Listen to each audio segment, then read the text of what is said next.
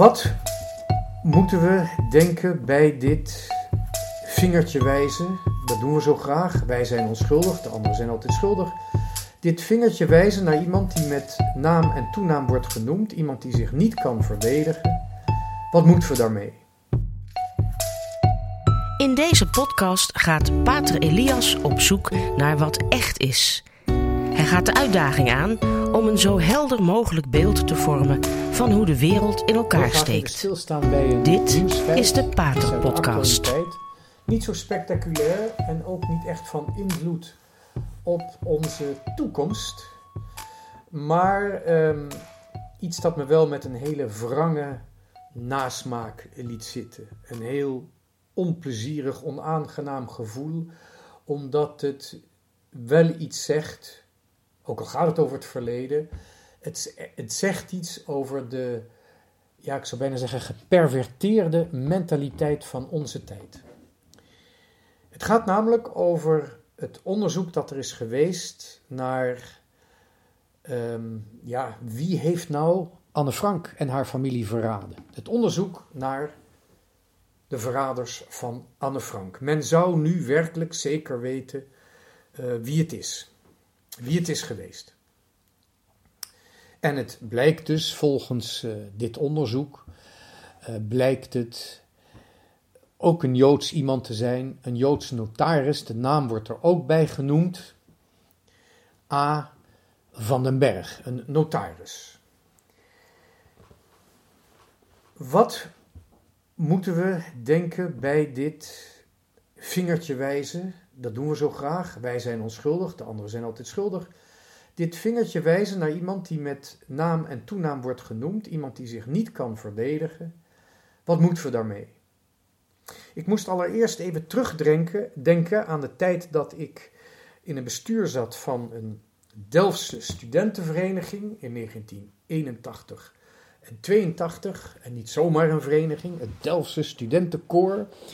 En dat bestuur heet niet zo, zomaar bestuur of commissie, maar dat heet Senaat. Kun je nagaan. En eh, namens die studentenvereniging eh, moest ik in een net pak deelnemen aan de dodenherdenking op 4 mei 1982. En ik kan me nog herinneren hoe die herdenking me een ontzettend raar gevoel gaf. Want het waren over het algemeen jonge mensen. Ik denk dat er maar heel weinig mensen tussen waren die echt de oorlog hadden meegemaakt. En wij stonden daar als vertegenwoordigers van verschillende groeperingen uit studentenleven, uit de politiek, uit de samenleving. Stonden we daar met een uitgestreken gezicht de doden te herdenken. Maar ik had een beetje het gevoel dat we daar eigenlijk met onszelf bezig waren en aan het denken waren. Als wij de oorlog mee hadden gemaakt, zouden wij natuurlijk aan de goede kant hebben gestaan.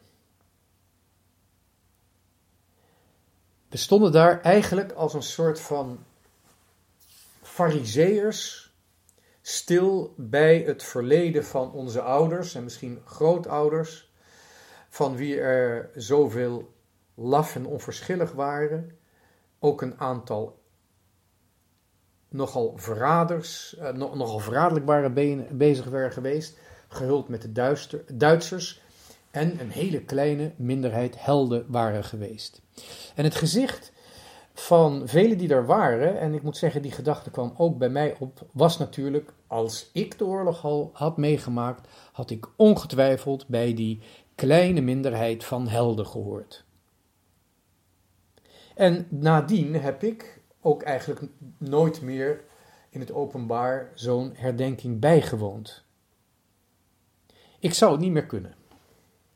En ik moest ineens daaraan denken bij dit vingertje wijzen naar de zogenaamde verrader van Anne Frank. Let wel, het is het resultaat van een onderzoek waarin, ja ja, artificial intelligence is gebruikt.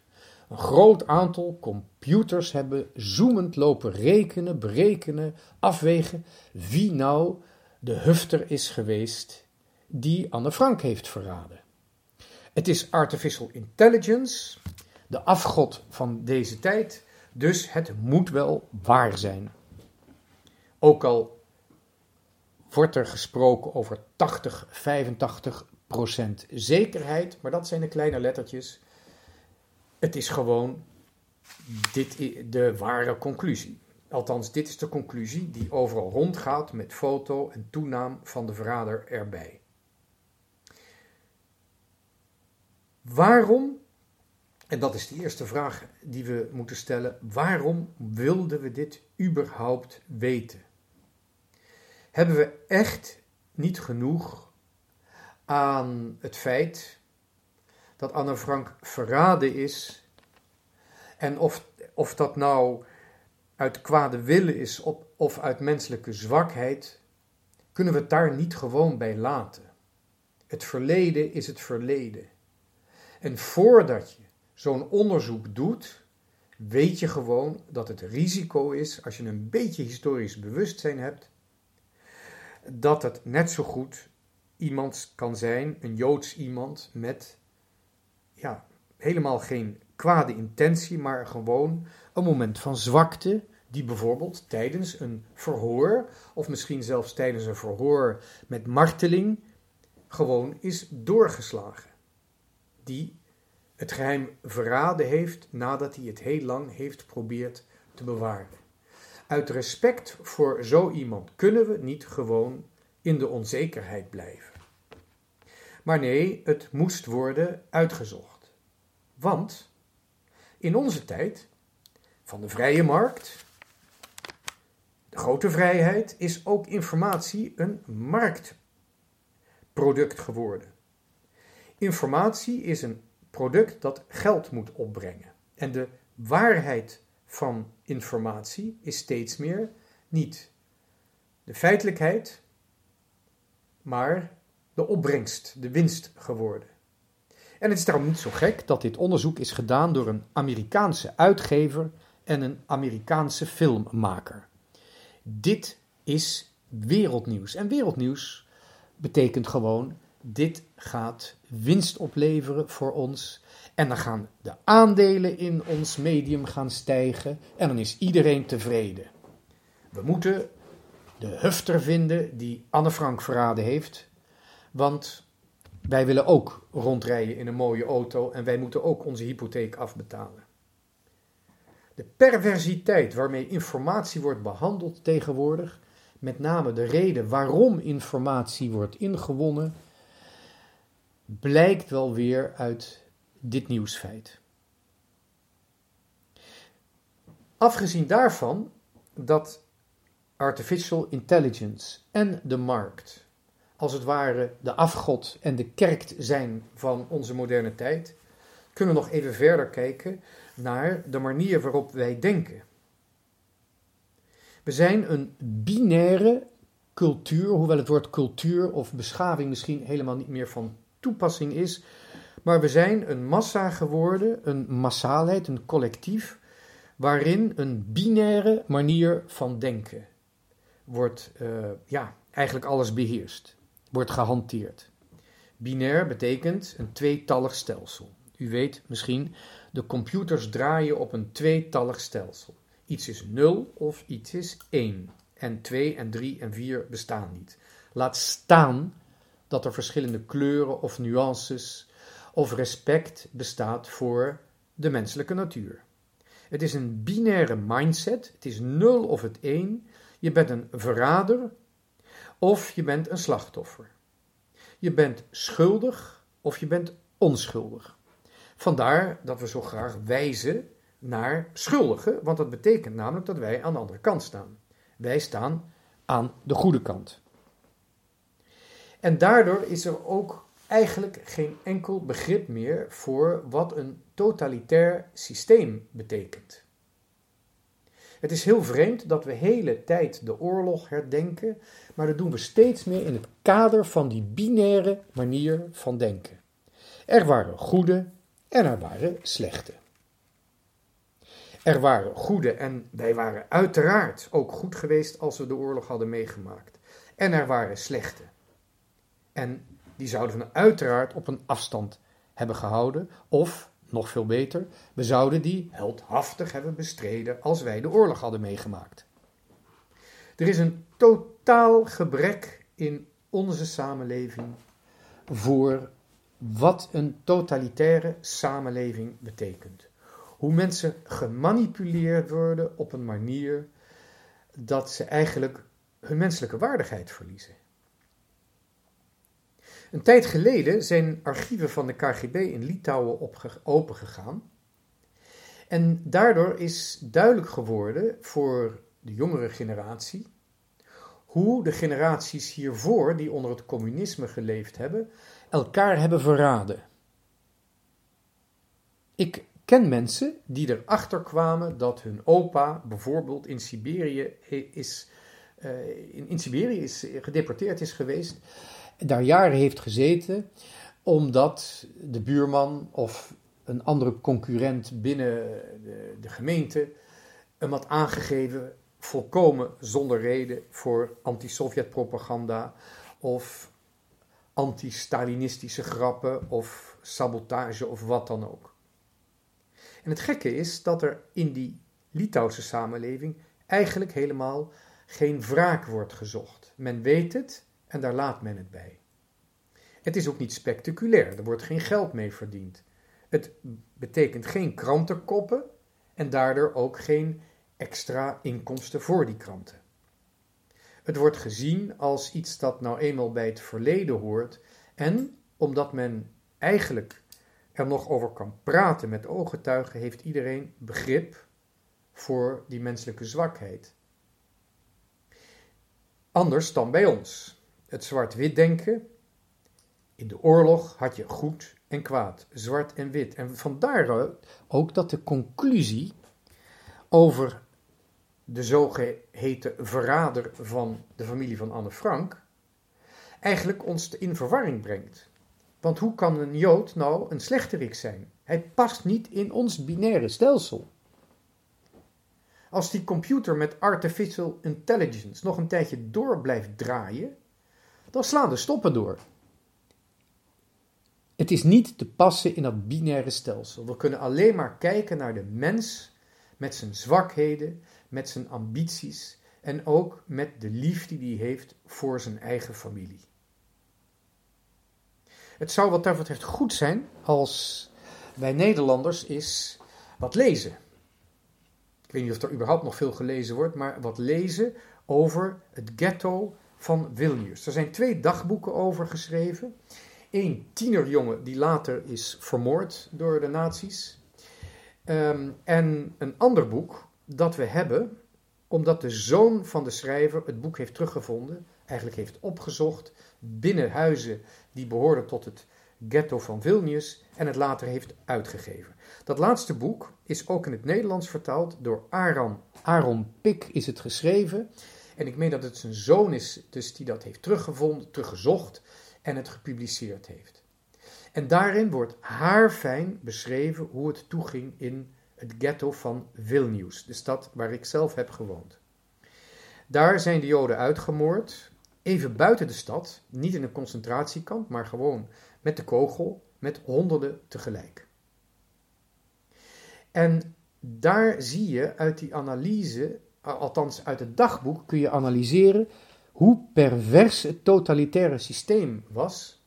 En kun je je afvragen hoe jij je zou hebben gedragen als jij ook in dat ghetto had geleefd met je familie, met je geliefdes. Hoe zou jij gereageerd hebben? Je ziet hoe de Joodse Raad werd gemanipuleerd. En het ging er wat grover toe dan in Amsterdam, waar alleen vermoedens konden bestaan over moordpartijen en concentratiekampen. Maar in Vilnius was dat anders. In Vilnius wist men het. Het is op een paar kilometer afstand waar de Joden werden doodgeschoten. En af en toe ontsnapte er iemand en die ging dan terug naar het ghetto en vertelde wat er gebeurde. De Joden in het, in, in het ghetto van Vilnius waren heel goed op de hoogte. Alleen de Duitsers speelden een hele Luciferiaanse demonisch spelletje met de Joden.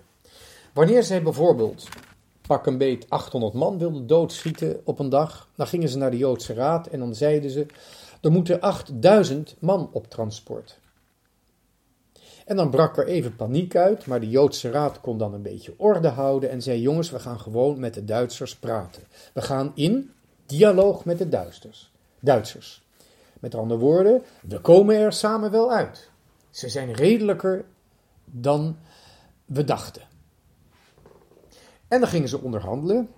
En de Duitsers deden net zoveel concessies. Tot uiteindelijk men het erover eens was dat 800 man op transport moesten. Precies de hoeveelheid die de Duitsers eigenlijk wilden. En de Joodse Raad kon dan triomfantelijk naar het eigen volk toe gaan en zeggen: Kijk nou eens, het helpt echt. We hebben, maar, we hebben het teruggebracht tot 10% van de oorspronkelijke eis. En er heerste dan zelfs een soort van feeststemming. Kijk maar, ze zijn redelijk. Ze haten ons wel, maar ze zijn redelijk. Het kwam er zelfs toe dat verzetsmensen, de jonge mannen uit het ghetto van Vilnius, in verzet wilden komen en wel de politiek van de Duitsers doorzagen, maar die werden door de Joodse Raad in de gevangenis gestopt als gevaarlijke rebellen die de dialoog in gevaar konden brengen. En zo zijn uiteindelijk bijna alle Joden in het ghetto van Vilnius vermoord. Het is precies zoals Churchill zei op een moment dat er nog helemaal niets bekend was over de Holocaust. Appeasement is feeding the crocodile that is going to eat you in the end. Met andere woorden, een dialoog om de vrede te bewaren is een krokodil voeden die je uiteindelijk toch gaat opeten. Het was niet anders. En wanneer we dus horen dat een Joodse notaris, die overigens ontzettend veel goeds had gedaan voor de Joden, hij zat ook in een raad tegen de armoede, als het inderdaad zo waar is dat een Joodse notaris de familie van Anne Frank heeft verraden, dan kunnen we maar één ding zeggen. Dan kunnen we heel nederig worden en zeggen: Het had mij ook kunnen overkomen. Want ik hou ook van, mijn eigen familie. En ik zou ook alles doen om mijn eigen familie te redden.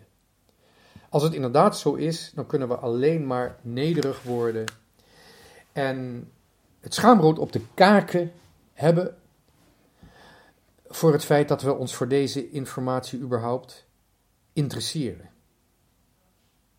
Als het inderdaad zo is dat deze notaris de familie van Anne Frank heeft verraden, dan bewijst dat niets over deze slechtheid, of dan bewijst het niet, niets over de slechtheid van deze Joodse man. En zelfs niet over zijn lafheid. Het laat alleen maar één ding zien, wat we al lang weten, is dat hij ook, net zoals wij, maar een mens is. Het laat ons wel zien, niet zozeer de slechtheid van een persoon, maar wel de slechtheid van de ideologie. Van het systeem dat de mensen onderdrukt heeft en onmenselijk heeft gemaakt. Hun menselijke waardigheid heeft ontnomen. En we moeten ons afvragen onder welke gedaante zo'n systeem in onze tijd zich zou vertonen. En als we vandaag met zo'n systeem te maken zouden krijgen, hoe wij ons zouden gedragen. En hoe wij ons erop voorbereiden om, als het ooit nodig is, helden te kunnen zijn.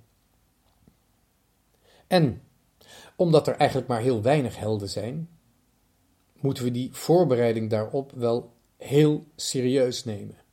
En als je ook maar een gelovige kleine teen hebt, dan weet je dat je zonder Gods hulp nooit een echte held kan worden.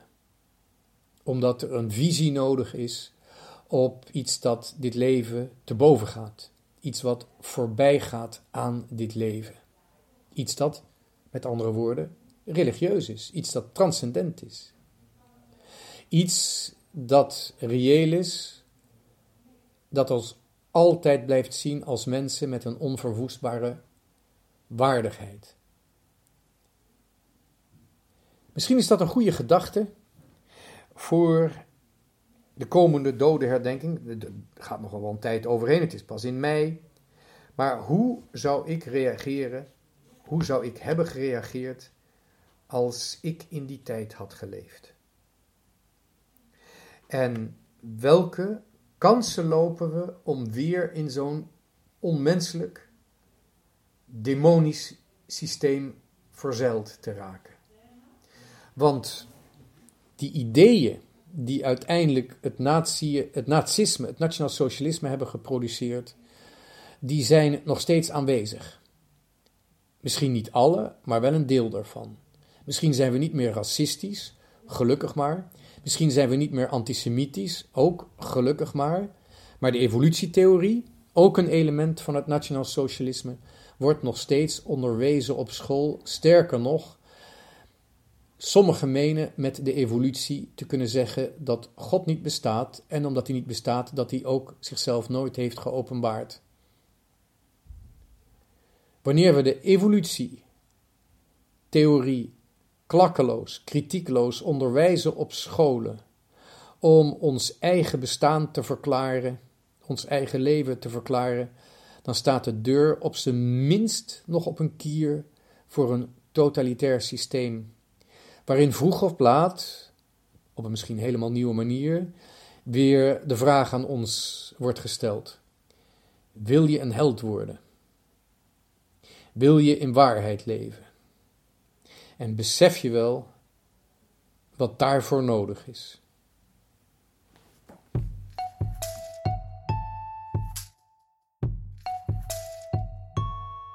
Dit was de Radio Maria Pater Podcast met Pater Elias.